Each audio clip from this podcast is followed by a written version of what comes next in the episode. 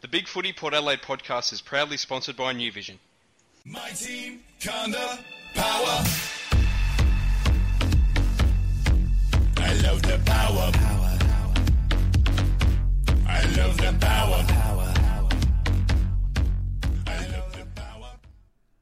Good evening. Welcome to the Big Footy Port Adelaide podcast preview show for round 10 versus Melbourne. On, the game will be on Saturday afternoon at TIO Traeger Park. And if you don't know where that is, it's in Alice Springs in the Northern Territory. It's the Melbourne home game that gets moved up there as part of that whole agreement. Um, I'm Portia. Joining me tonight is Macca19, as always. Uh, how are you, Macca? Mate, very good. Very, Really? very good. I'm a bit concerned about you tonight, though. Why? Are you getting the bit of the uh, Natalie and Bruglias going? Are you a little bit torn this week? No, no, not at all. Port's still my first team, even though I'm living in Melbourne. But if you ask, if, if Melbourne win a premiership before Port do, ask me again. But that's about what it, that's about what it'd take. That's about what it would take. And as you can tell, that's pretty low odds that Melbourne will win a premiership before Port. Yeah, that's never going to happen. Even if we don't win another one, that's still uh, never going to happen. Is it? So, I, th- I think we're pretty safe there. Yeah, I think it's I think it's pretty safe too. All right. Well, look, we've had a obviously heading into this week. It's the uh, Indigenous round of football, which has been named this year after Sir Doug Nicholls, former governor of South Australia. Um, it's a nice honour. Um, obviously, did a lot of work in Melbourne as well, which is really what got him over the line. Let's face it. Um, As a, um, a, a priest is the right, right word. I don't know if it's the right religion. Uh, in the Fitzroy area, uh, and dealing particularly with um, Aboriginal people in the cities, uh, and trying to help them adjust and not get completely screwed over in life, which is obviously a really important thing to do even now, unfortunately. Absolutely. Uh, so, Indigenous Round has a couple of things that go with it, obviously, uh, and one of them is all the Indigenous round Guernseys. Have you seen one that you like? Do you like Port's one? I do. I've, I've got three which I think stand out. Well, probably four actually. I, I do like the Crows. I think that's a pretty good Guernsey. Uh, I like Richmond's. I think Yeah. I really, I really, really like Richmond's. Uh, Melbourne's is really good, and I, and I do like Port Adelaide's as well. So they're probably the four standouts for me. Yeah, look, I reckon Melbourne's one is actually really good. Again, getting back to me being torn, but I think it's just a really solid one in that it expresses a lot of themes, but it also, at the same time, it actually kind of mimics the normal Guernsey as well, without just being straight up like, unfortunately, like um, Gavin Wanganeen's version of the Essendon Guernsey is where he just changed the sash a bit. Yeah, Um, I, I like it. It looks okay, but uh, Essendon are such a pain for those sorts of things, aren't they? they are absolutely. They're just a real pain. yeah. Um, I don't think there was a lot anyone would be allowed to do with it, but there you go. But um, yeah, I think the Melbourne one. I think the other interesting one is the Western Bulldogs one, in that it's not yeah, it's not just you know dots and all that sort of thing. It's actually a modern, more modern one, and that's really kind of appropriate because there's definitely a perception I think of Aboriginal cultures as being uh, purely an ancient thing, and of course it's current. Um, it's always going to update with technology and culture around it as well, uh, like anything else. So it's good to see that aspect of Aboriginal culture sort of being represented. Uh, Yeah. Interesting that they're having a bit of a protest about not being paid enough for the job, though. So um, mm, I don't know what the outcome of that'll be. They want to get paid per Guernsey sale, which is probably reasonable, um, but who Yeah. knows? I don't know. If, I don't think that's standard across the board. no, no.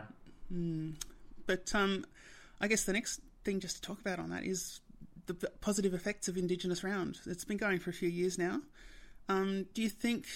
Obviously, it's a great, a really good visible sign that the AFL is trying to support Indigenous um, players of the game and fans, and just in general in the Australian community. Um, do you think we're seeing outcomes from this round being a regular thing already, or do you think it's sort of on the same time scale as something like Greater Western Sydney as a football team? I'm not sure. I think there's definitely a lot of positives that have come out of um, really focusing on Indigenous culture in the AFL over the last, I guess, 10 or 15 years, and maybe even a little bit longer than that. Um, and this is one of the, uh, of all the, I don't know what you call it, exotic rounds, I guess, or the theme rounds. Uh, this is the one which should last the distance. I think it's a great, uh, a great thing. And um, I, I really like all the different Guernseys that have uh, that have popped up over the years. So it's it's something that I'm I'm really hoping sort of lasts the distance and, and continues to happen for the next sort of ten or twenty years. Yeah, look, I mean, I think it's a it's got a double purpose in that it's not just the Indigenous round, but it's also the fans of uh, Guernsey Designs round. In a lot of ways, everyone gets a new Yeah, one. well, that's that's true. Dylan would be stoked. Oh, oh, Dylan's got to be commenting on Spreaker. Let's have a quick look. No, he's not in. Ha ha. Very Oh, like Dylan. You yeah. miss your reference. Um, all right. So, uh, didn't have any other hot topics. Anything else you want to talk about before we get into the games? Uh, I guess the Jonas issue. Are we talking about that now, or do we talk about it a little bit later? We can talk about it now if you like. Yeah, I, th- I think we probably should because it doesn't really affect this week's game. I don't think, but I mean, six weeks. What were your thoughts on uh, on that size punishment? Um, well, it's what you'd expect. I think probably the most egregious thing to come out of this is the fact that it's been classified as intentional. So if it was Yeah. classified as reckless and had the same duration suspension, you'd be like, yeah, okay. But I don't know. Like for me, if, if I was if I was Tom Jonas, that would be the part that would really annoy me is having someone tell me that in an adversarial system where the evidence against me was a video, sure, but then a lawyer just made a bunch of shit about me, um, and that that was determined to be my intent. I would be really annoyed about that whole process. Really, Yeah. there was a well, good it, comment- it's not it's not intent to have uh, have caused what happened. It's intent to have made the contact, which I don't think you can really sort of but, argue against. But then but it's really every intention to- everything should be intentional then because there's no Yeah. sort of contact i mean everyone that sort of gets reported does so for something that's intentional because you intend to bump someone you intend to sort of lay a hip and shoulder you intend to sort of spoil the bowl um, Yeah. and sometimes mistakes happen and you miss and you knock someone out. So in, in that regard i think he's um, he might be i don't know. Look he did it. He's got to cop what uh, punishment he gets. Six weeks for me in isolation, it's fine. It's a harsh punishment, but I think it's a fair punishment for what happened. Uh, it was a bad incident. It didn't look good. He knocked him out. Gaff missed the end of the game. Um, I'm not sure he's playing this week either. Um, I just hope the AFL are consistent. Because you, you just sort of know that if Josh Gibson does that in round 21, he's not going to miss six games, is he? Nah. Um, I think there was a good comment on the forums as well, just about the whole process of the tribunal and how the fact that it's an adversarial system is probably not appropriate. It really should be about getting to the truth and maybe more like a um, what they call it, inquisitorial, or I suppose it's more like a um, an inquiry, like a government inquiry, where you ask questions and you, you have a panel there, they work it out between them. It's probably a better system because then you don't actively have to have someone slandering the player's reputation at the same time, Yeah. which I think Yeah. would be always a very hard part to cop. Um, but then the other thing you have to look at the current system is if you're using an adversarial system, then why don't they accept precedent like every other legal system in the world? Um, yeah. So it's uh, it's there's something wrong there that does need to be fixed. But at the end of the day, I mean, I think the six weeks is probably a fair cop for what happened. Um, Well, look, we, we know the AFL just make it up as they go along.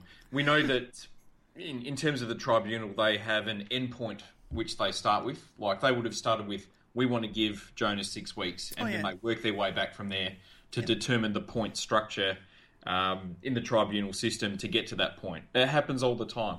yeah. You can't tell me that Steven May didn't intentionally run 25 metres, looked at Stefan Martin the entire time, completely ignored the ball, overran the ball, and laid a massive hip and shoulder, knocked him out, stretched it off the ground.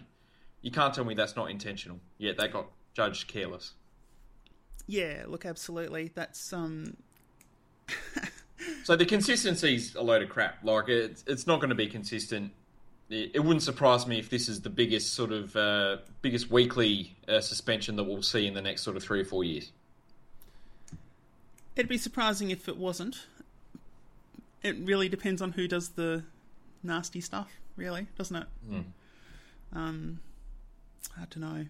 There's probably a persona non grata team that's like us. Maybe if someone at Free or something like that, we might see something equivalent, but otherwise, probably not. Yeah. Hard to know. But I also want to say well done to Tommy Jonas because he's copped his whack. He's come out. I think he's performed exceptionally well in the media this week, especially um, with all the scapegoating that's gone on. Uh, it would have been a, an exceptionally tough week for him personally, and I Yeah. think he's uh, he's performed exceptionally well. Yeah, I agree. Um, obviously, they train the guys on things like this, uh, and he has done well. He could have he could have been a lot more bitter or openly bitter than he has been. Um, I think he's yeah. I think you're quite right. He handled it very professionally, and I suppose that's the one thing you could say about the whole incident that has been professional. Yeah, probably. Oh well.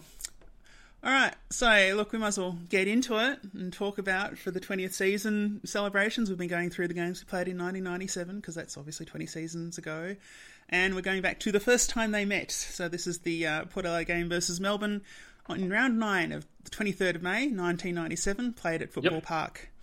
Um, the game itself, Port won quite convincingly, 10 goals 18 78, defeating Melbourne 3 goals 9 27, which is a margin of 51 points and percentage. Oh, gee, it's a lot. It'd be about 160 off the top of my head, 170%. Um, had a few notable things about it. Um, first one is obviously Melbourne were goalless at halftime, and in 1997 we were not expected to hold anyone goalless at halftime. Um, we were expected to be the side goalless at halftime, so that was certainly a satisfying aspect of that. And of course, Melbourne didn't win a single quarter in that game.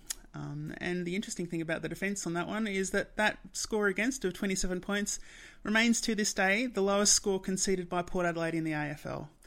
Um, Macca, you got any thoughts on this game? Do you remember much about it? I do. There's there's quite a few things I remember about this game actually. Um, I guess the first one was that it was a Friday night. Uh, I think it was our first Friday night game um, in the AFL, so that was uh, that was something that was notable.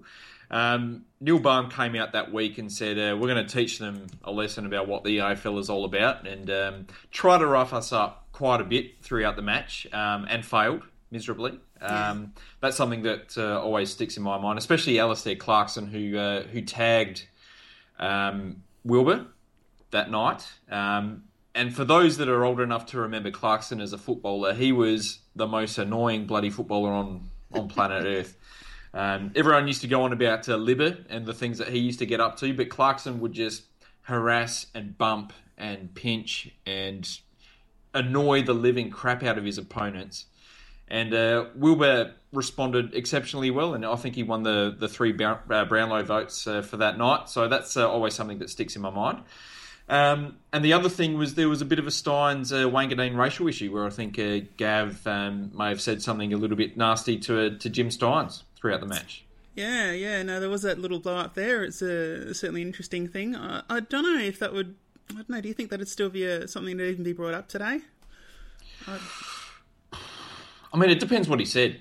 Yeah, really. I, I think it really does depend on what on what was said. Um, obviously, I think uh, obviously racial issues have um, have gone out of the game significantly these days. So it's, it's very rare to, for there to be sort of racial comments said. Um, so on that aspect, it has sort of gone out of the game, and, and it isn't really an issue anymore. I think. Yeah, no, that's fair enough. Um, yeah, Alastair Clarkson, you talk about him being an annoying, niggly guy. Um, that's really the Hawthorn template, I would have thought. Yeah, absolutely, absolutely, it was. if you if you talk about because you sometimes see coaches that seem to coach teams in a very different way to the way they actually personally played, you can definitely not say that of Alastair Clarkson. No, they're, they're certainly playing in his memory. That's that's for sure. Oh dear. Well, just on the scoreboard, uh, Scott Cummings kicked four for this match, and Brendan Lade kicked three, and that's what seven of our ten goals. Yep. Um, interesting note was that Melbourne's leading goal kicker with two goals of the three was Lee Newton, which made immediately made me think, who the hell is Lee Newton? Um, I looked it up. He was a ruckman who played 13 Yeah. games in total, and they were all in 1997. This was his career best game. So good luck to you, Lee Newton, whatever you're doing now. That was um, it's certainly an interesting highlight, and probably one that when you were off the end of the game thinking this is my best game ever, and the team's lost horribly, and then the coach gets sacked, it's probably hard to take a high out of it. So feel free to take a high out of it now. He was actually a decent player. I think he got uh, screwed over with injuries um, Yeah. after that. I think he had, um, well, I guess what we would now call OP. I think he missed the entire '98 season with a groin injury and um, really sort of struggled after that. I think he ended up becoming Melbourne's uh, ruck coach and then Yep. went to Hawthorn and became their ruck coach um, under Clarkson as well. So uh, keeping it in the family there, I guess. Yeah, yeah, and just thinking about that, I mean, those sorts of injuries these days, it's really amazing how in these 20 seasons, how much long term injuries have been reduced. Like, there's a lot of them that used to just be really long term, and they end up being three or four weeks now. Um, Yep. It's really impressive how that's progressed. And I guess that comes in with the extra money in the game and the professionalism of the players in terms of training and uh, rehabilitation and all that sort of thing. But um, yeah.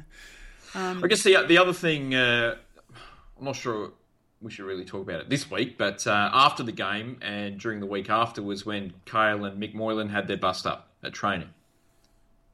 I don't remember that. You don't remember the "You burn me, you burn me" and all the all the hoo ha Oh, on yeah, the TV. Yeah, yeah, yeah, yeah, yeah, Yeah. I remember that. Oh my god. So that happened after this game during the week. So yeah. Oh, good it was, times. it was an exciting time, wasn't it? Yeah, But I I think I, I think the ferret head stuff didn't come out till '98, did it? yeah. That was that was the year after, I think. So Yeah, yeah. Yeah. Good, good old ferret head. good old Um, ferret. All right, and um, just uh, on this one, um, the other thing that was notable for me is uh, it was sort of one of the earlier games for Roger James. Uh, he was playing 40 and he kicked three points for the game, and I very distinctly remember thinking, "Oh, he's just another shitty Norwood forward. What's he in our side for?" And when you think about how much his game developed from when he was uh, really just kind of a very bit player in that first year, how much he developed Yeah. became a really important player for us. It's really interesting to see how that uh, progression happened. His progression was quite remarkable because for the Mm. first few years he was pretty much solely just a forward flanker, and that was it. Um, didn't really do much, um, and I think it, the, the story goes that he was uh, about to be delisted at the end of '99, and then he played an absolute monster game in the final against North Melbourne at the MCG in our first final, and they decided to keep him another year, and he uh, he never really looked back. Yeah, I think it wasn't that he was going to be delisted, but that he was going to be traded to Carlton, who apparently Oh, were watching us very Yeah. closely. Yeah, Which is interesting now because Carlton watch Greater Western Sydney very closely now instead. Yeah. Guess the other thing, Shane Bond had uh, two Brownlow votes, and he's popped up with the with the Brownlow votes a couple of times um, since we've been doing this. Yeah. Uh, what are your memories of uh, of Bondy? Um, sadly, my strongest memory of Bondy was when he was at the game on Reconciliation Day in Sydney against North Melbourne, which had, I think, the, one of the lowest crowds in history. Yeah, And he did his knee. Um, so it's really Yeah. sad. He had such a great career for Port Adelaide. Um, he was really consistent, really reliable. Uh, He's the sort of guy that we kind of wish that Jarman Impey could develop into. oh, for sure. That would be absolutely fantastic for someone. Yep. Jarman's probably got a few more physical assets than Shane Bond did, but um, not got the skill set quite yet. So we'll see how Yeah. that goes. But no, he was a gun player. Uh, I know he copped a bit of shit just generally after he gave Troy Bond that big hug after Adelaide won the second showdown in '97, uh, and I think that sort of.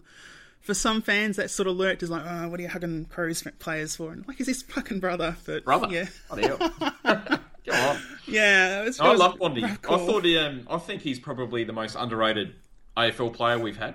Um, Yeah, I think he was abs- an absolute gun. I thought he was screwed out of an All Australian position in '97 and should have got it in front of Huskis. I thought he had a much better season that year. Um, and he's one of those ones that really should have played in our premiership. To be honest, um, yeah. he, he just never recovered from that knee injury, and uh, and I think did it uh, again the next year, um, and just had uh, ongoing sort of issues with that, uh, which sort of really ended his career uh, much earlier than it should have. Yeah, no. Um, when you talk about that 1997 All Australian side, I mean, the one classic one that I remember is um, was it Sexton getting the centre half back nod instead of Darren Mead, which just made me infuri- made me absolutely furious. Yeah. That was not a sensible choice at all. No, no. And then he got it again the year after as well. Yeah, yeah, yeah. Michael he was robbed. Darren was robbed. It's not He fair. was. It's not right. oh dear. All right. Well, look, we'll move on now to the last time they met. So, keeping in mind we've already just won previously the first time they met, but guess what? Last time they met at TIO Traeger Park last year in round 9, 30th of May, we won again. Um, Port Adelaide 18 goals, 7, 115, defeated Melbourne 8 goals, 6, 54. Um, it was quite a comprehensive win, really. Uh, Melbourne started strong. They were two goals up at quarter time, but then in the second quarter, we kicked seven goals too and had a two goal lead at half time with Westhoff and Schultz both kicking two goals in that quarter. Uh, From there, it was really pretty much over, and uh, the D's were kind of out of it, dropped their head. And do you think we can maybe make that happen again this week? Um, that game was an absolute romping for us. We've had a good run up there, but this game in particular, I don't know. Do you have any other memories apart from the fact that we won it quite easily? I have this strange affliction with Port versus Melbourne games where I really struggle to remember anything about them at all. They're just really always completely nondescript. Hmm. And this hmm. is one of those games. I can remember all these things about the 97 match, Yeah. but I had to rack my brain about this game and think, oh, was that this game where this happened? Or no, that was a couple of years before that. And all I remember was we looked like absolute crap for the first sort of quarter and a half. Yeah. And then just suddenly we turned it on. I think we kicked like six goals in six minutes at the end of the second quarter. And we never looked back. And that's pretty much all I remember from that game. Yeah, uh, look, I don't remember a lot about this game. Um, it's just one of those, like like you said, the Port versus Melbourne games are usually not all that memorable. Um, I guess that really speaks to the fact that we've never really been rivals in any important sense. Um, I think the, the probably the closest we've ever come to a rivalry is maybe being terrible in the same year. But the fact that Melbourne haven't made finals hardly at all, or they're when just they have, we annoying. haven't. Yeah, They're just annoying Melbourne, and I guess one of the things that I do remember is that we just couldn't beat them at the MCG. Like every year, Yeah. we turned to mush.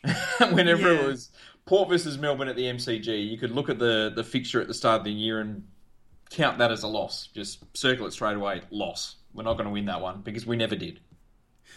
Yeah, no. Um, but I think that probably had more to do with our record at the MCG than the Demons. But yeah, you're quite right. Know, we seemed to win our fair share there for a little while, but um, I don't know. It didn't matter how good or bad Melbourne were. We just always seemed to lose there. But I don't know. That's all I remember. And all those sort of Port MCG Melbourne games just all sort of blend into one. I don't remember a single thing about them other than we were absolutely dire in most of them. So I'm very much looking forward to us uh, beating Melbourne again this week. Well, we'll have to try and remember it this time.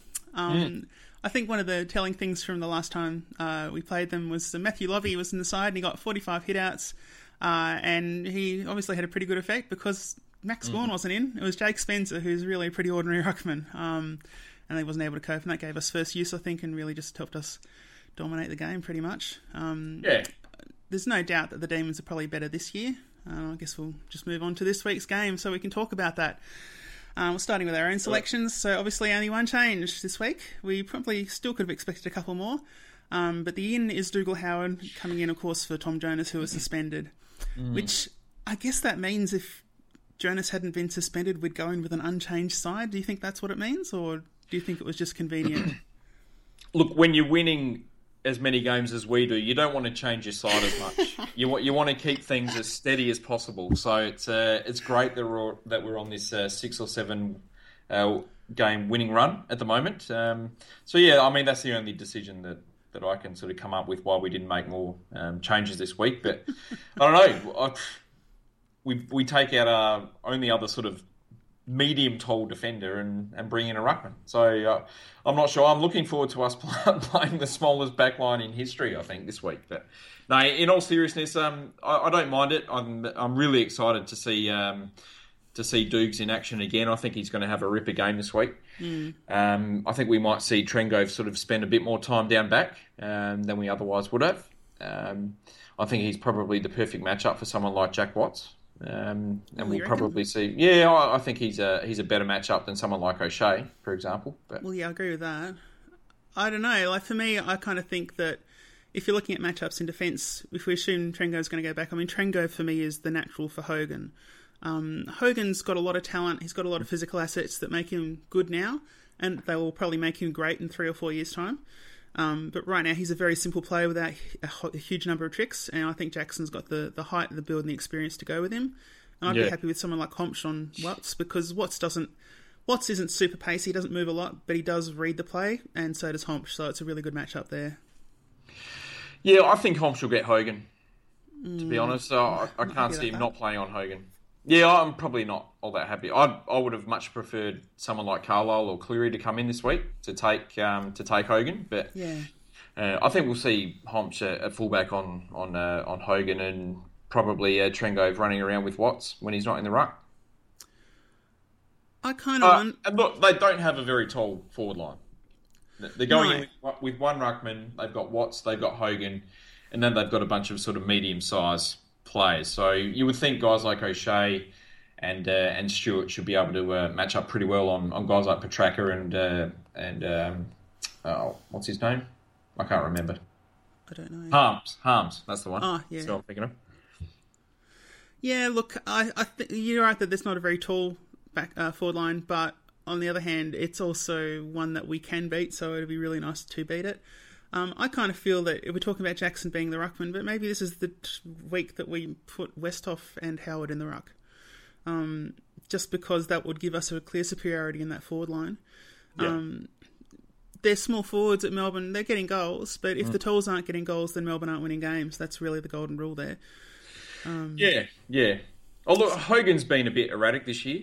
Yeah. Um, his best games have been better than what he performed last year. Uh, seven against St Kilda. I think he kicked five against Brisbane as well. Yeah. Um, so when he plays well, he dominates, and, and Melbourne tend to play pretty well as well. But um, he's also capable of being pretty well held. Yeah, look, uh, like I said, he's certainly still learning the craft and getting physically prepared and all that sort of thing. But uh, and obviously Melbourne's delivery has not been 100% consistent, like like most sides. But uh, I think he's certainly someone we can shut out of this game. He's certainly been shut out this year, so I, I agree that he can be. But I think we've just got to get that match up right. Um, he's, So you, he's you see a fair know- bit. You see a fair bit of, uh, of Melbourne. Um, What's been the resurgence of Jack Watts this year? Um, Is it, this is probably the first time in his career where he's actually looked like the forward that Melbourne drafted at pick one. I think this actually happened last year. It's just that it's become more obvious because it started in round one this year. Uh, Jack Watts, he's I think he's learning the game better. Really, I think he's finally getting some proper instruction on how to play.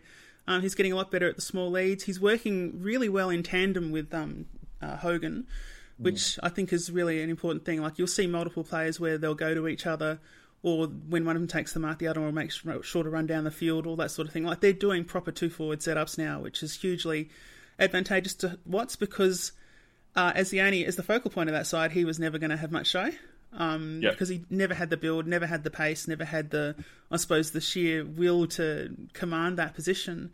But as the second tall, I mean, that looks like that's actually a pretty neat fit for him. Um, I think that's a huge part of it. So the fact that he's got Hogan in the side, who only played his first game at the start of last year, um, I think that's helped him out enormously. And obviously having you know better instruction and a consistently improving midfield. Um, Yep. They just keep bringing out new midfielders all the time now at Melbourne. It's quite uh, concerning for a few years' time.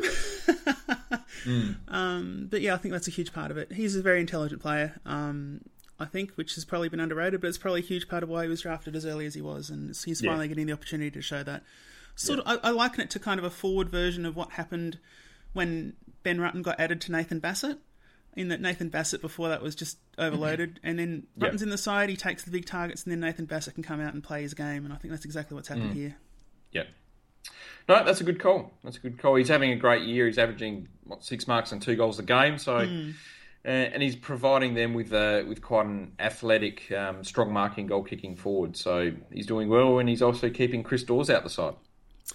Yeah, and just we'll quickly go through the squad changes for Melbourne, um, which is obviously they've uh, lost. Actually, they've taken out Viv Mitchie just for form and Clayton Oliver with an injury. He's only played a couple of games, but he's been very good, and I'm very glad he's out. Quite honestly, uh, the ins and Neville Jetta and Dom Tyson, and they're okay. They're okay players, but uh, I certainly I'm happy to see those as a Port fan. That those are the ins and outs.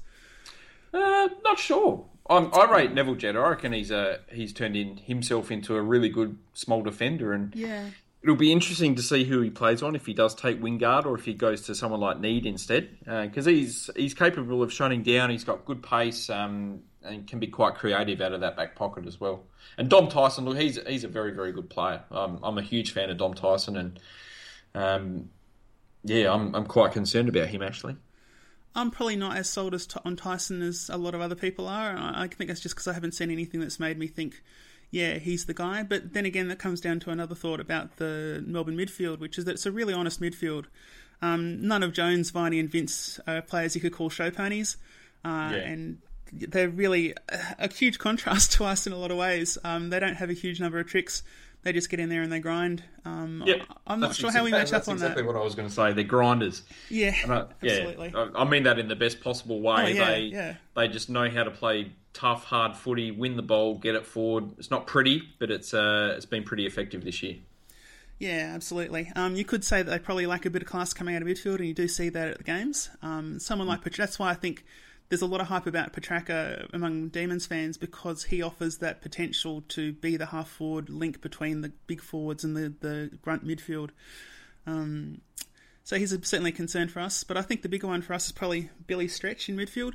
Um, he again, he also debuted last year, and he's I feel he's the exact sort of player that we struggle against quite often. He's kind of like a Robin Nahas, uh, Yeah. in, in some respects. He's Small, a quick, nuggety, annoying. and can find the ball, which is the main Yeah. thing that really catches you out. So you sort of it's quite easy to underrate him in that midfield. Um, it's he's certainly not in, in the top five of people that you'd be worried about, but that means he's the one that can do the most damage. Um, Yeah. Yeah, he's, he's he's a concern. He's been in good form. He was quite good form last week. They've got a lot of those players: Billy Stretch, Ben Kennedy, Yeah. um, Neil Bullen. I mean, they're all sort of short, small, quick, um, and as you say, they're they're ones that could get off the leash a little bit.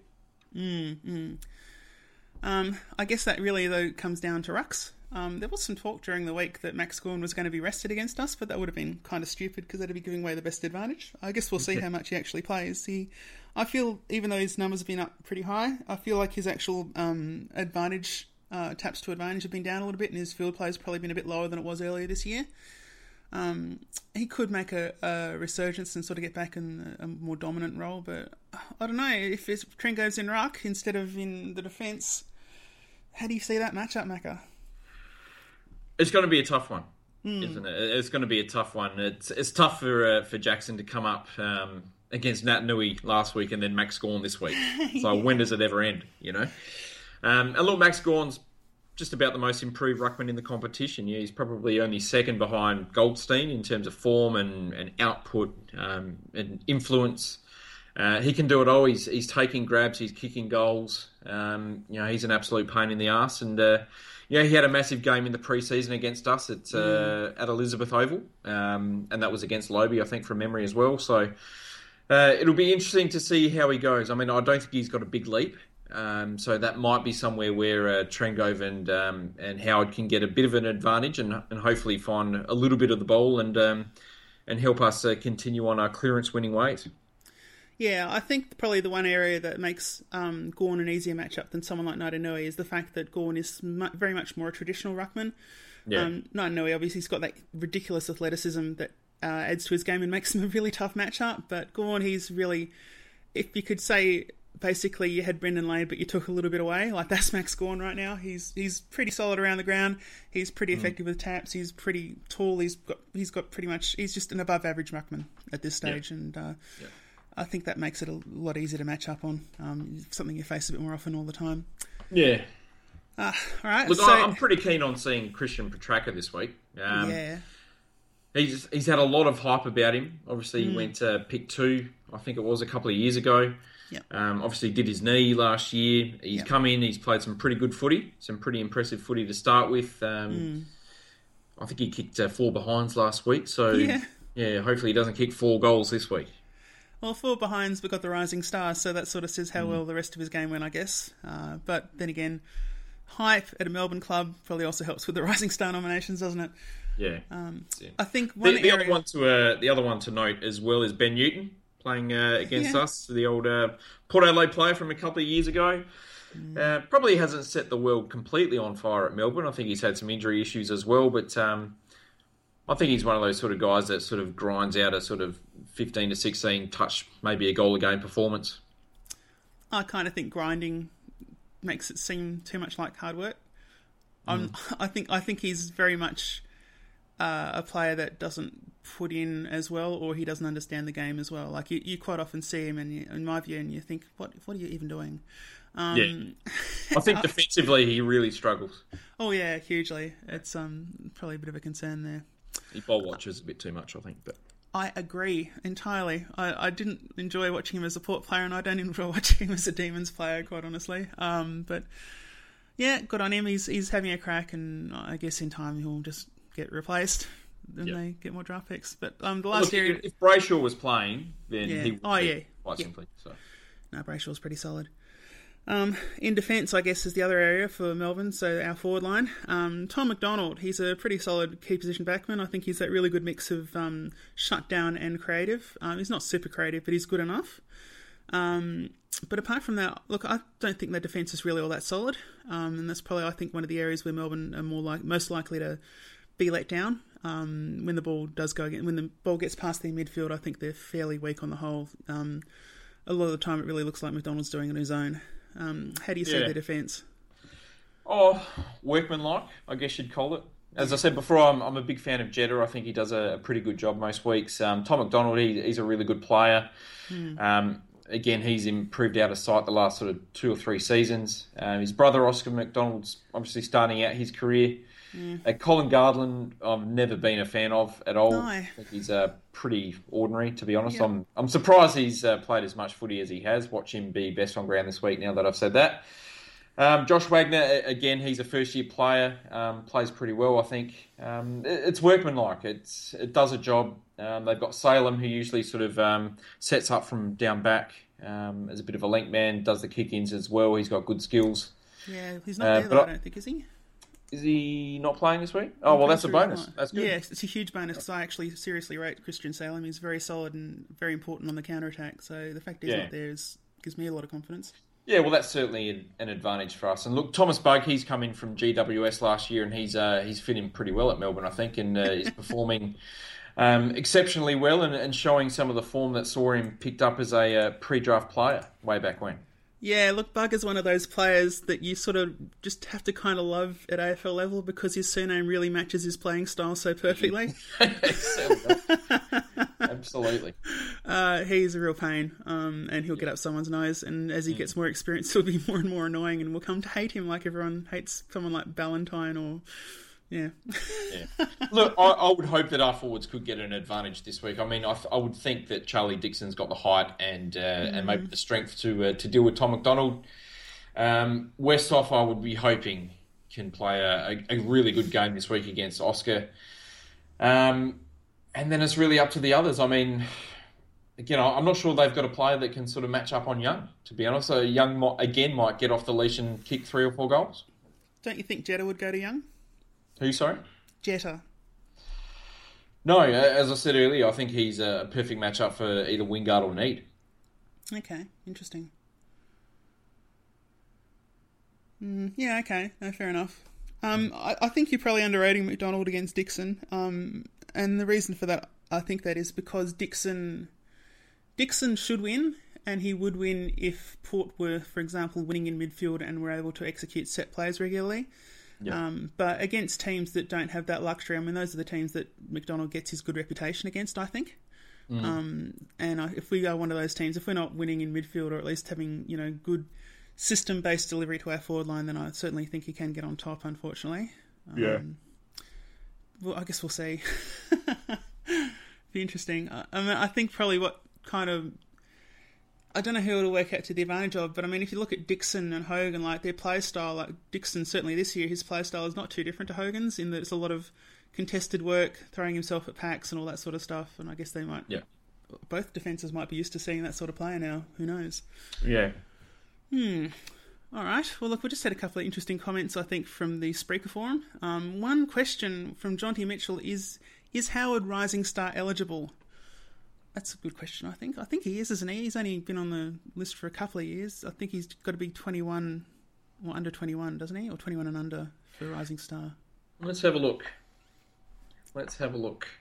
I'm pretty confident. Uh, yes, he's eligible. Yeah. Yeah, okay. It's probably not likely, um, but I suppose it could happen. It'd be, gee, you'd have to have had a big game for that, though, as a ruckman.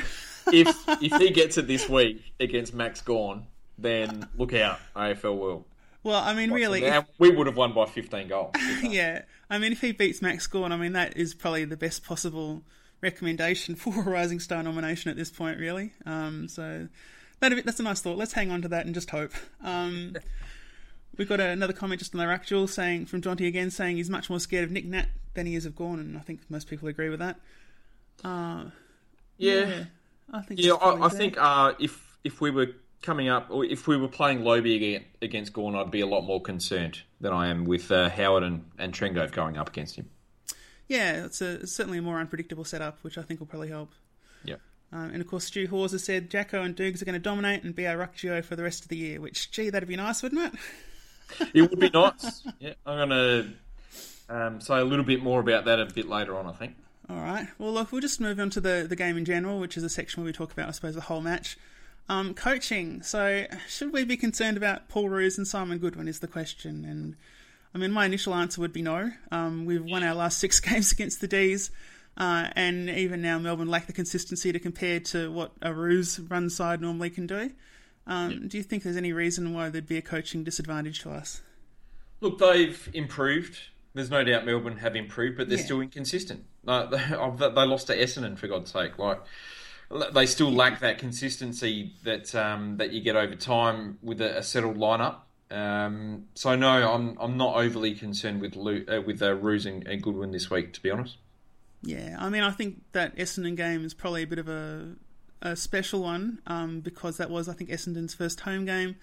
Uh, all the fans were there. Like, that was the one that they all revved themselves up for to complain about how the world is unfair. Uh, and they had a big march, apparently, and all that sort of thing before the game, and everyone was kind of on that page. So I think that was probably a bit of an unusual case. But yeah, look, they are inconsistent, I think. Um, and I guess that transition between Roos and Goodwin, like, how much is Roos actually coaching now?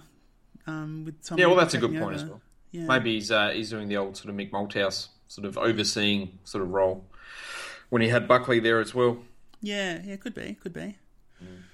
Look, I, I still think Melbourne, when they're put under pressure, they can sort of revert back to bad sort of traits, sort of like Yep. going a bit sort of slow in possession and, and all, all that sort of stuff. So, I think that's um, that's one area where hopefully we can get a bit of an advantage if we can win the midfield battle, uh, which will be a battle.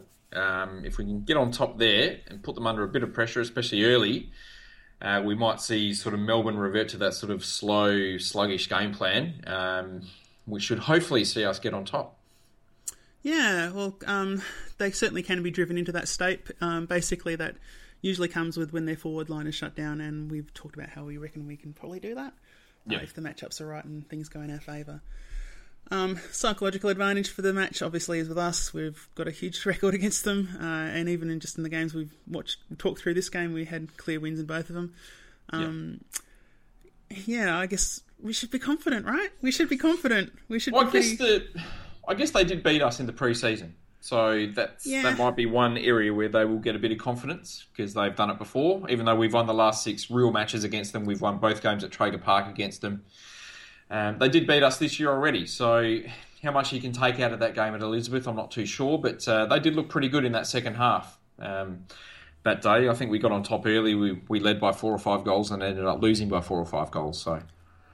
I, I'm, I mean, I, I can see what you're saying, but preseason games are always really low on defence, and that's pretty much how we're intending to win this one. So I don't know that you can take a lot out of that in that case. But Yeah. uh, all right, well, we have had a couple of questions from the game through on the Big Forty forum, uh, where, or where we talk about uh, we'll get people to write in with things they want to know. One great club has asked a, a pretty important question: Why is Ken not bringing in like for like this season in the selections? Who knows? That's a very good question, isn't it? I'm not too sure. I- think he's um, he's pretty happy with how guys like O'Shea and Stewart are playing. I think this particular week, when they've only got two talls and one ruckman, um, I guess it might make sense uh, not to bring in another key defender this week. Maybe we would have gone in a little bit top heavy down back. Uh, they, they do have a lot of very quick small forwards, um, so that's something to look out for. Uh, so this week I can understand not going in like like, but I would still prefer another key defender in the side um, come next week. Yeah, that's fair. Um, I pretty much agree with that. Um, I think that if we're talking about not bringing in like for like, um, we kind of are. We're kind of keeping numbers a little bit level, so we're it's just changing the players around on the field rather than changing them in the ins and outs. So we're just having players adjust in the, within the twenty-two. So it's generally less obvious to fans, I suppose. Um, I'm more question- I'm more annoyed not sort of on a player by player basis, more of how it's sort of screwed around with our structure a little bit. Yeah. Um, and the game plan that we're trying to play. I, I read a quote from someone from the forum during the week, so I apologise that I can't remember exactly who it was from, but it's that we're, we're playing a game plan which really suits a lot of tall players, and we're not playing a lot of tall players yeah, because I- we're trying to play this long, this long kicking sort of contested marking game style. But who have we got which sort of suits that game style? We've only got Dixon, and we're relying on him far too much.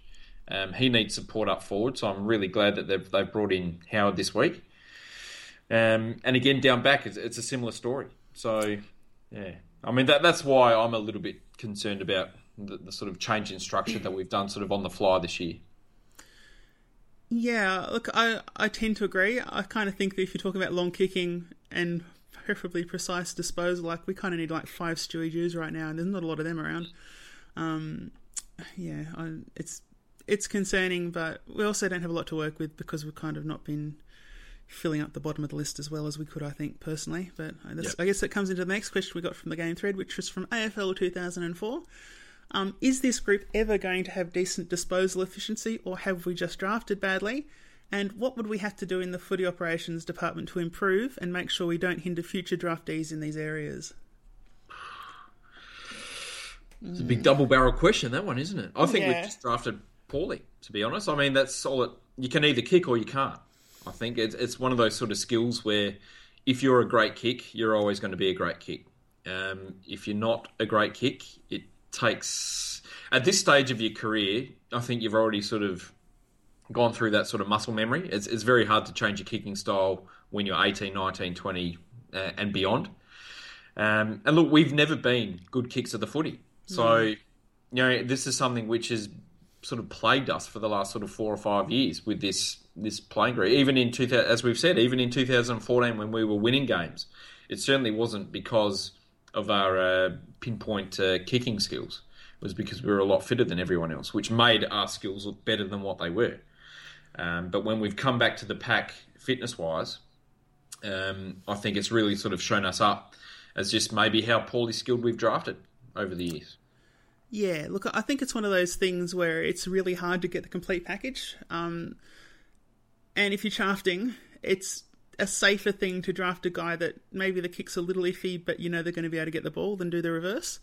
Um, And I suppose the classic, I think the classic play here, now that we're talking about Port and Melbourne, is probably Travis Johnstone, um, former number one draft pick for Melbourne. And he was called, I think, as a junior, as the Rolls Royce because he could do everything. He had fantastic skills. And the reality was he, he did have fantastic skills, but he probably didn't have that drive to excel and just that sheer amount of getting this hand on the ball that uh, is needed to really be good. And if you're looking at between someone like that or someone like Brett Ebert, um, it's really hard, or Brad Ebert, sorry, it's really hard not to draft the Ebert because you know that at least you'll give yourself a chance. And in a good system with key forwards that are talented and able to adjust what they're doing, you can get away with less excellent kicks than you otherwise could. Yeah. Oh look, Hamish Hartlett is is a very good comparison to uh, to Travis Johnstone. Really, yeah. I mean they're pretty much identical players. Um, and as you said, I mean sometimes it's sometimes it might be better to get your hands on the ball thirty times, and you know if you turn it over a couple of extra times, then it doesn't really matter because you're getting your hands on it so much. But um, not sure. I mean, as I said, you know, we've never been highly skilled. I don't think there's anything we can do that about to do anything about that now, um, apart from draft a bit smarter in the future. Yeah, well, it's not just drafting smarter, but getting high draft picks as well. Um, I think a lot of what Yeah. we're doing is we've been making the best we could out of mid-table finishes and the draft picks you get there, Yeah. uh, while also having coaches that are very much wanting to get runs on the board for various reasons, not just because it's nice, but also because off-field says we couldn't bottom out at times when we're going to go broke. So that's fair enough. Yeah, Um, this is why I think it's important that Karl Amon makes it because he's a very good kick and he was a late draft pick. That's the sort of player that you want to be drafting. Um, this is why we sort of uh, we were also happy that we got Riley Bonner at the end of last year because he's Yeah. a fantastic kick of the football as well. Yep. Um, so you, you never know. Maybe we can turn it around if some of these sort of younger guys um, do sort of develop pretty well. Yeah, uh, look, I think our best bet just to get a, a general improvement is to give a simpler system, and you can get away with it if you've got the fantastic tall forwards, and if you don't, then you just look like idiots. Um, it's it's it's really tough. You have to decide where you want to spend your, your draft capital. Pretty much, like, do you want to spend it on those midfielders and then get away with you know okay tools, or do you Yeah. want to plug it down, and put it all down on you know good key position forwards? And I kind of feel like we've through our, our mass selection of guys that are okay kicks when they're not pressured, um, we've kind of put ourselves in the boat where I think we need to be actively trying to recruit the superstar key position forwards at every opportunity, and that means high draft picks, however we can get them, Yeah. or trading for Charlie Dixons. Of course, that's the other way to try and do that. But mm, I mean, I, I don't think it's a surprise that someone like Jay Schultz came in and had such a high impact in a lot of ways because he is that sharpshooter. And Yeah. if you can get it to him, then you and rely on him to be the, the one that can actually have a good kicking efficiency, then you can get away with a lot. But it does leave you quite one dimensional. Yeah. All right. Is there anything else you want to talk about the game? I think you said something about the ruck situation. The ruck situation. Oh, I'll, I'll bring that up a little bit later on. Oh, okay, cool. All right. Well, look, um, I think we might move into the Fringe Force 5 for this week, which I think will be a fairly quick one. Um, mostly because there's been no progress. Uh, this week we're talking about Sam Colquhoun. Um, he was picked three in the 2013 preseason draft. He's 21, or he might be 22 by now. Um, 179 centimetres, 72 kilograms. He's the same age as Jake Neade, Ollie Wines, uh, Darcy Byrne Jones, Karl Amon, and Jarman Impey. So, in that sort of bracket, if you're trying to get an idea of where he's at. Uh, he's played 16 games in three and a bit seasons. Uh, he didn't play in 2014, and he only played six games last year, and he hasn't played a single game this year. Yeah. Two things, I guess. What does it mean that Byrne Jones has leapfrogged him, and does he have a future at Port Adelaide if he's not getting games when our side is this shallow? As we've said in the past, finding a, a spot in the AFL team for a player like Sam Colquhoun is the challenge because uh, I'm just not sure where he plays. Because No. the reason why someone like Darcy has leapfrogged him is because he's exceptionally better defensively. He's got better pace. Um, Colquhoun might have better skills, but um, if you're playing down back, you, you want to be defensively sound in this sort of uh, era of AFL footy. And Colquhoun certainly doesn't have that. And, and there's no real sort of room for a player of that sort um, in the AFL system at the moment, really. So you, there's not too many players that are getting games as a loose sort of back pocket or back flank that um, that can play that sort of style that Sammy sort of does at SANFL level. Yeah, look, I kind of think that he is a player that if he'd been playing 10 years ago, he would have found a place in, say, a Richmond or a Carlton backline. Um, Yep. if, if he could play a Joel Bowden role, he'd love it. If he could play a, a Cade Simpson role, he'd love it. Um, but those roles don't exist in good sides, unfortunately. Uh, They get exposed quite easily. Yeah, look, I like Sammy. I, he plays well every week in the SANFL. He gets good stats every single week. He he puts everything on the line. He tries hard. He runs into space. He gets the ball. He delivers it well. But it's just not a game style, and he doesn't have the physical traits which are suited to AFL football, unfortunately. So, does he have a future at Port Adelaide next year? I'm not sure. I don't. I don't think he does. No, look, I don't think he does. Um, I think I went on record on that in the off season, and if he doesn't, then Rick owes me a box of tea, so I'm a little bit excited about that. Um. Yeah, so sorry about that, Sam. It's a shame because he had such a good start to his career before his knee injury. So, yeah, and, and I guess maybe I don't know. It's maybe he's just yet to find his niche. I don't, I don't know, but I know they, they were trying to trial him um, as that sort of forward flanker, but I guess Aaron Young sort of stolen that from him, so he's not going to get a go there. no. So, I don't know. Do you see him finding any sort of position at AFL level? No, I think the I think the best opportunity that I suppose someone like Sam would have would be, I don't know, if Gold Coast get a new coach and they do a complete gutting and they want a, a guy that they might have a bit of upside they can throw in defence. But even then, they've probably got options as good or better right now. So Yeah. I, I don't think I don't think he's got a future at AFL level. Honestly, I really don't. I think he'll get redraft. If we delist him, I think he'll get redrafted. I think uh, someone will give him a chance. Oh, really? Who? Yeah, I, I think someone will give him a chance. Who? Who? I think he'd play for Gold Coast, to be honest. I think he'd get a game at Brisbane. He'd certainly get a game at uh, Carlton. Oh, you, oh, oh, oh, I don't know. Like, because I think part of the issue is that at these sides where he could maybe get a game, like if they're bringing in players to and they're saying we, we've hit rock bottom, we're going to try and rebuild or build in the case of Gold Coast, um, they probably still want to be doing that with players that have got better physical attributes than Sam. You know, they might be saying, okay, because there'll be someone else delisted that plays halfback because there's always halfbacks delisted, and they might say, well, he's if he if he does succeed, he'll be a more useful asset. Whereas if Sam Colquhoun succeeds, he'll still always have certain deficiencies, and that's if he does succeed and he hasn't got a lot of exposed form behind him. Um, he was drafted quite late, which is not to say that being drafted late means you're terrible, but the fact that is that means that a lot of clubs have overlooked you. Uh, and in the year he drafted, I think Great Western Sydney and Gold Coast both had a heap of picks. They could have brought him in if they really thought he had a, a shot. Yep. Um, if any club drafts him, I think it'd be sort of like us picking up Robert Forster Knight after he was delisted by Essendon. um, in that category of like, yeah, I suppose you could, but why would you? Um, yeah, I, I don't, I don't see a lot going on there. Do you see him getting a game this year? Uh, I kind of hope he doesn't, and I don't think he will.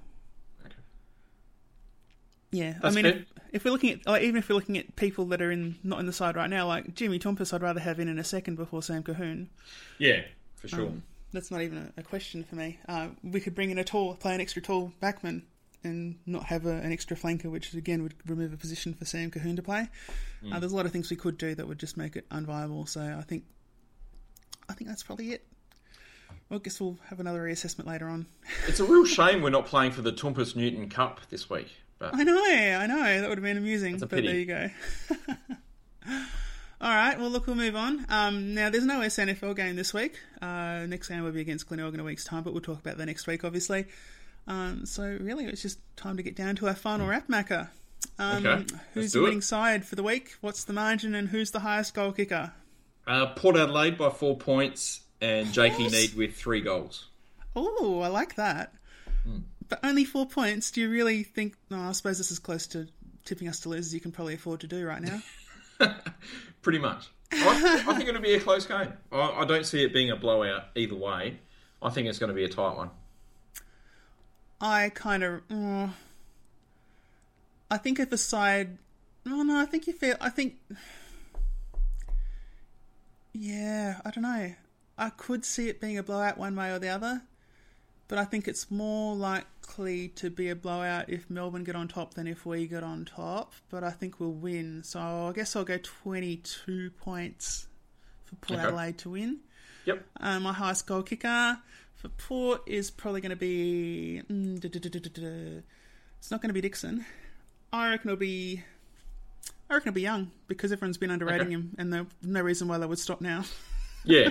Well, as I said earlier, I think Youngie, um, looking at the matchups, I mean, he he might be a player that does get loose a little bit and, and does continue his good form. yeah, yeah, absolutely. I can see that. Yeah, let's go. Let's go Young for three goals at least. Yep. All right, and who's your immediate one for Port first?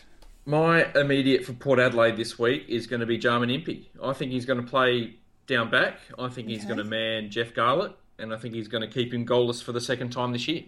Yeah, Gala. Uh, Gala is a player that sometimes he's good, but on, on the whole, I don't really rate him. So I think there's a pretty Mm. good chance of that happening. Honestly, um, He's, he's had a good year, Garlett. He's kicked 15 goals. He sort of often performs against Port Adelaide as well. I think he's also That's kicked true. 15 goals against Port in seven games. So he is a, a regular goal kicker against us. But I reckon Jars is going to uh, he's going to do the job this week, and he Yeah. really needs to this week to sort of stay in the side. So Yeah, he had a pretty awful week by him. all standards last week, so he certainly does need to. You're quite right. Um, I'm going to say Nathan Krakouer. In that he's not been playing terribly, but he's not been at his best. But I think this is one of the weeks where we could expect him to maybe be a top five player for us. Yep. Um, because I think that there'll be enough opportunity in that forward line, in, in our Mm. defence, sorry, in their forward line, to really just pick up that stray ball he loves and just create the other way. I think there'll be a really good opportunity for him there because I don't rate the like the Melbourne small forwards are all right, but like I said earlier, I don't think they score enough if the talls aren't marking, and I think we might be able to shut down those talls. So I guess we'll see. Yeah. Um, who's your immediate for Melbourne? my immediate for Melbourne is going to be Dean Kent. Okay, he's, For me? he's solid. Yep. Yeah, he's been around a few years. Yeah. Hasn't really set the league on fire. He's had a pretty consistent year this year. Kicked four against North earlier in the season. I'm tick tipping him to be a complete Kent this week and uh, kick multiple goals uh, for the second time this year, and, and probably end up with three and uh, a couple of goal assists as well. Yeah, look, I like Kent as a player. I don't think that Port should go out and chase him by any means, but I think he's just a good, honest player for the most part, and I think he's certainly capable of doing that. Um, For mine, I would probably have to say. Uh, I can't really say Petracca because he's a Rising Stars nominee. It's a bit too obvious, but I think he's someone that could expose us. Instead, I will choose. Uh, it's a really tough one. I guess I'll go Billy Stretch.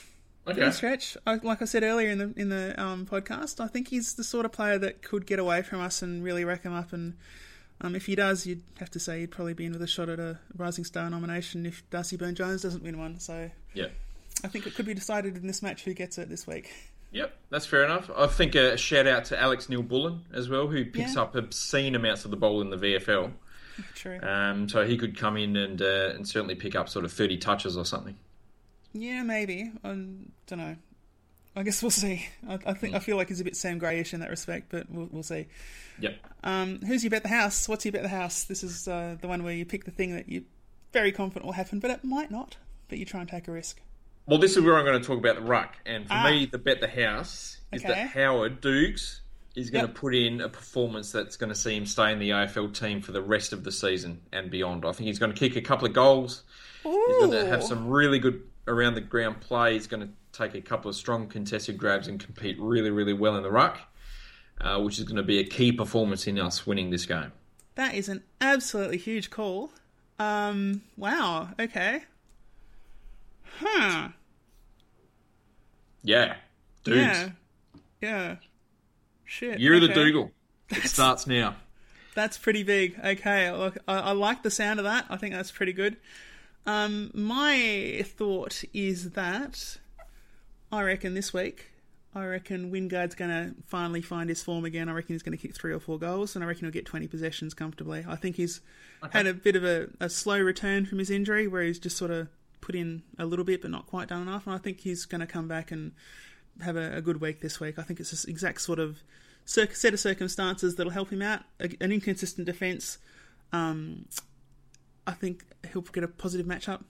Uh, yeah, I'll go with Wingard. That's mine. Yep. I hope so.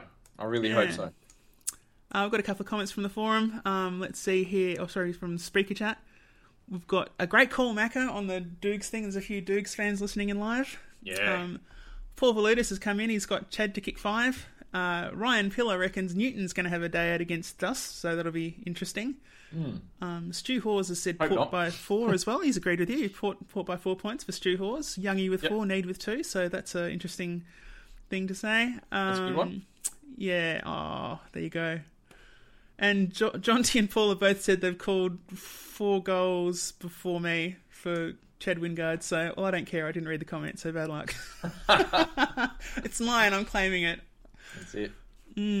All right.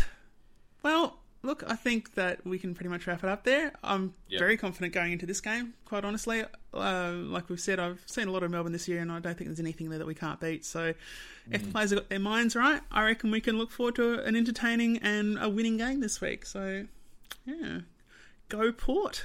Look, usually it's a bad sign when I'm confident. So hopefully, uh, we hopefully we we do actually win this game and we don't lose by ten goals or something ridiculous like that, which normally happens when I t- tip Port. So can't appear. Can't Port. Butcher. Dukes. Dukes. Doogs. Doogs. Go the Doog. Thanks all. Boys, though, both threatening with every passing minute. Back to full forward, off hands. Brown needed to trap it, couldn't quite. Hassled out of it. Port Adelaide getting numbers. Wingard!